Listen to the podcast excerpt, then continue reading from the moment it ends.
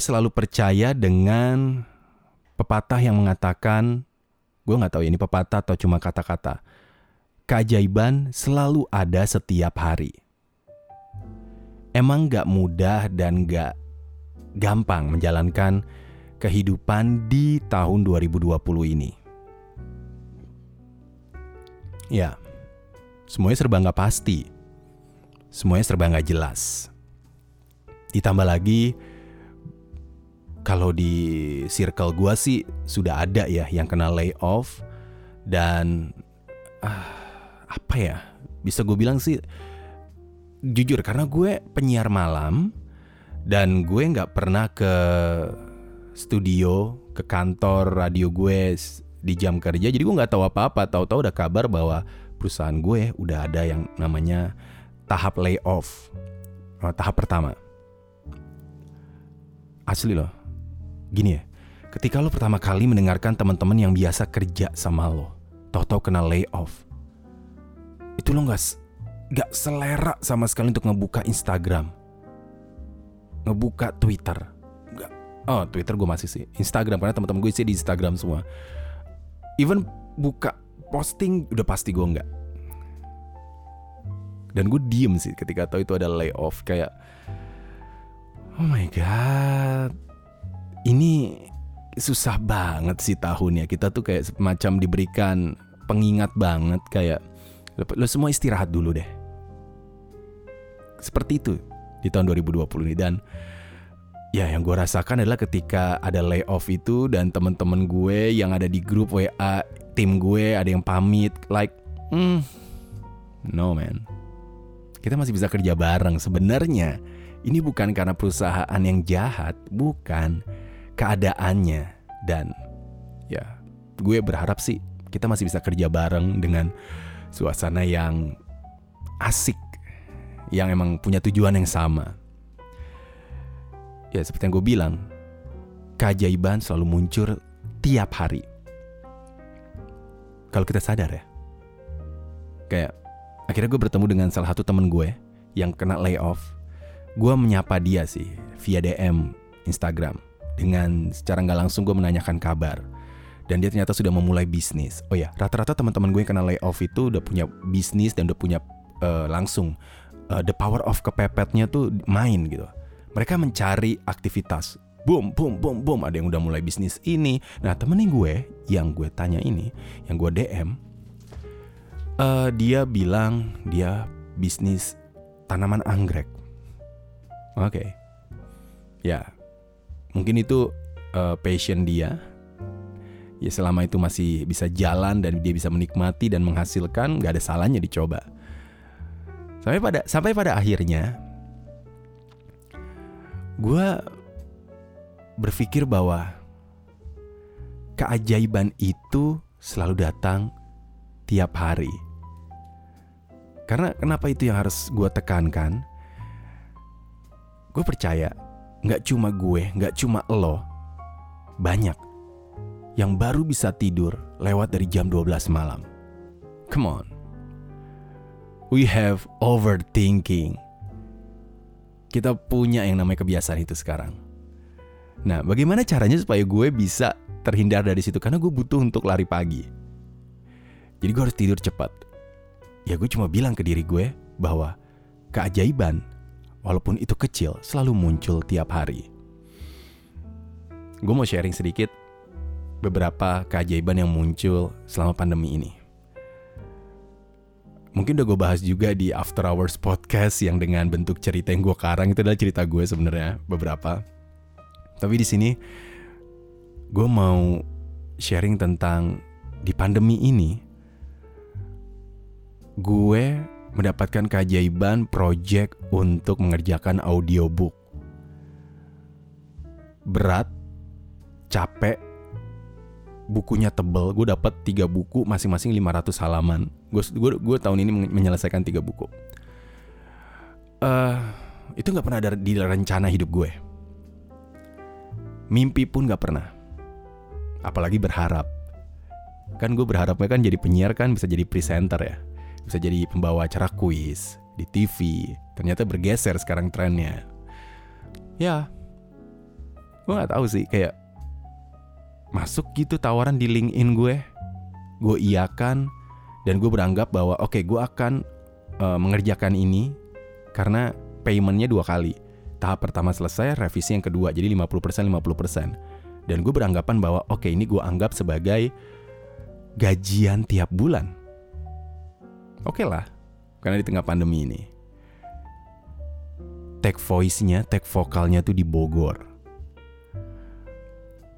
Dan itu studionya masih studio yang ya dia anak band. Dia juga dapatnya juga dari internet. Jadi kita ditemuk dipertemukan lah. Gue jalanin itu. Dan baru selesai kemarin. Ini tanggal 18 November gue tapping.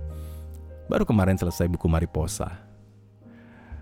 Dan menurut gue itu adalah sebuah keajaiban di mana di tengah pandemi kayak gini gue dapat hal yang seperti itu. Teman-teman gue semuanya cuma bisa diam ketika psbb pertama. Dan ya gue udah bolak-balik aja ke Bogor dengan asli gue masih takut sebenarnya. Gue malam-malam ke sana jam 1 pagi selesai jam 4 pagi tidur terus malamnya siaran lagi habis siaran gue ke situ lagi. Siarannya kan dari rumah kan waktu itu psbb pertama. Tapi gue menganggap itu adalah rezeki gue karena kalau nggak ada itu men I'm not survive. Gue sama istri gue pasti nggak tahu gimana. Karena istri gue dan gue ngajar di mega gym tuh tutup. Totally tutup. Ya gimana? Di mall. Berkom berkelompok berkumpul. Nggak boleh ya tutup lah. Itu keajaiban gue yang pertama. Keajaiban gue yang kedua. Gue nggak pernah berharap loh dapat uang dari pemerintah. Beneran. Gue nggak berharap sama sekali dapat uang dari pemerintah. Tapi perusahaan gue baik mendaftarkan BPJS ketenaga kerjaan gue dan gue dapat ya dua bulan sekali lah gue dapat loh 1,2 juta. Ya bener, bener gue emang di radio gue di bawah 5 juta. Karena kan gue kan gak tiap hari. Kan gue reguler. Dan kan gue bukan prime time kan gitu kan. Itu juga di bawah 5 juta kan udah dipotong. Gara-gara pandemi pemangkasan. Ya well, I'm enjoy it. Gue bersyukur. Blessing banget. Gue bisa bernapas. Dan gue gak tahu kenapa ya. Uh, ini yang mau gue bahas sih. Ketika lu punya sesuatu keinginan mengembangkan diri lo, gue baru percaya sekarang bahwa ya udah lo kerjain sekarang juga. Gue pengen bisa VO. Gue dari tahun 2007 gue belajar VO. Gue gue belajar VO di ruang produksi siaran gue dulu. Baca aja, pura-pura baca berita, gue record, gue dengerin lagi. Gue nggak tahu kapan gue siap untuk industri itu. Yang penting gue coba. Yang kedua, gue kan pengen banget ya jadi anak iklan ya tapi gue tahu resiko resikonya kalau jadi anak iklan ya agensi yang kerja yang revisinya nggak nggak tahu gimana tipes tipes dan tipes gue belajar itu untuk membuat kreatif itu melalui Instagram loh dan ada TikTok sekarang gue makin terbantu karena gampang editnya dan itu gue lakukan uh, terus zaman kuliah gue pernah ikutan UKM, unit kegiatan mahasiswa, kayak ekstrakurikuler gitu. Alah, belibet gue. Ekstrakurikuler. Choir, paduan suara. Gue ikutan aja. Gue nggak tahu apakah itu akan berguna nanti. Ya udah gue ikutan aja. Gue pengen, pengen nyoba untuk bisa belajar nada, belajar konsentrasi dalam nada tertentu yang lainnya nadanya beda. Itu kan paduan suara, choir. Gue jalanin itu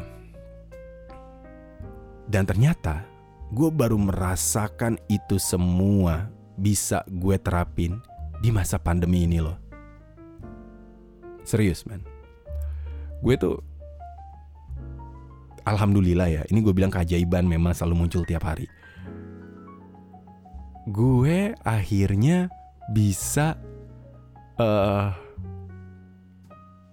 Oke, okay, gue lagi mikir cara supaya gue tetap humble sih supaya gue nggak terlalu kelihatan nyolot sih gimana ya gini deh di selama masa pandemi ini sampai saat ini gue hidup dengan Nggak, nggak gue hidup. Suara gue menghidupi gue. Gue survive karena suara gue. Asli men. Ada aja job VO. Ada aja yang namanya job VO ya. VO ya. Oh ya. PSBB pertama itu gue beraniin untuk mencicil uh, apa namanya audio interface atau terkenalnya dengan bisa dibilang namanya sound card karena memang gue berniat bahwa gue bisa siaran dari rumah dan mungkin aja gue bisa VO dari rumah. Dan benar ada aja yang datang. Lalu setelah ini lunas ya udah gue pakai buat podcast. Dan gue masih menerima itu. Dan itu yang gue bilang bahwa ternyata keajaiban itu selalu muncul tiap hari kapan pun itu. Kalau gue mau tarik jauh lagi ke zaman gue sekolah gue tuh dulu sering banget yang namanya nggak bisa ngatur uang jadi gue dikasih uang sama nyokap gue untuk uh, uang jajan ya. Itu selalu habis. Habisnya itu habisnya duit gue itu habis sampai gue nggak bisa naik angkot. Karena gue gue anaknya tuh pengen jajan. Nah sialannya adalah sekolah ini punya istirahat dua kali. Iya kan? Gue jajan lah jajan abis dong yang ada gue pulang gimana ya gue jalan kaki. Atau ya gue jalan kaki lah udahlah karena gue pengen jajan. Tapi you know what? Selama gue jalan kaki ada aja tetangga yang ketemu. Ngajak gue bareng pulang gratis. Mungkin itu ya, gue bisa bilang bahwa keajaiban selalu muncul setiap hari, hal kecil apa pun. So, buat lo yang memang masih anxiety, masih overthinking, masih merasa bahwa lo bingung mau ngapain. Gue sih cuma pengen saling menguatkan aja ya. Bahwa bersyukur itu adalah hal yang paling mudah kita lakukan untuk bisa menenangkan diri kita. Yang kedua, jangan pernah untuk ngebanding-bandingin dengan orang lain. Stop untuk membandingkan diri kita ketika kita melihat sosial media. Itu hanya etalase. Anggap aja temen lo yang lagi keren, lagi liburan, dia lagi kerja. Kerjanya adalah kerja untuk pengakuan diri. Come on. Keajaiban itu selalu muncul tiap hari lo. Kalau nggak percaya, coba lo lihat besok atau saat ini, ya saat ini, lo habis mendengarkan podcast Before I Sleep ini, lo cek handphone lo dari WA, email, sosmed, lo cek bener-bener ada peluang nggak yang bisa lo kerjakan? Before I sleep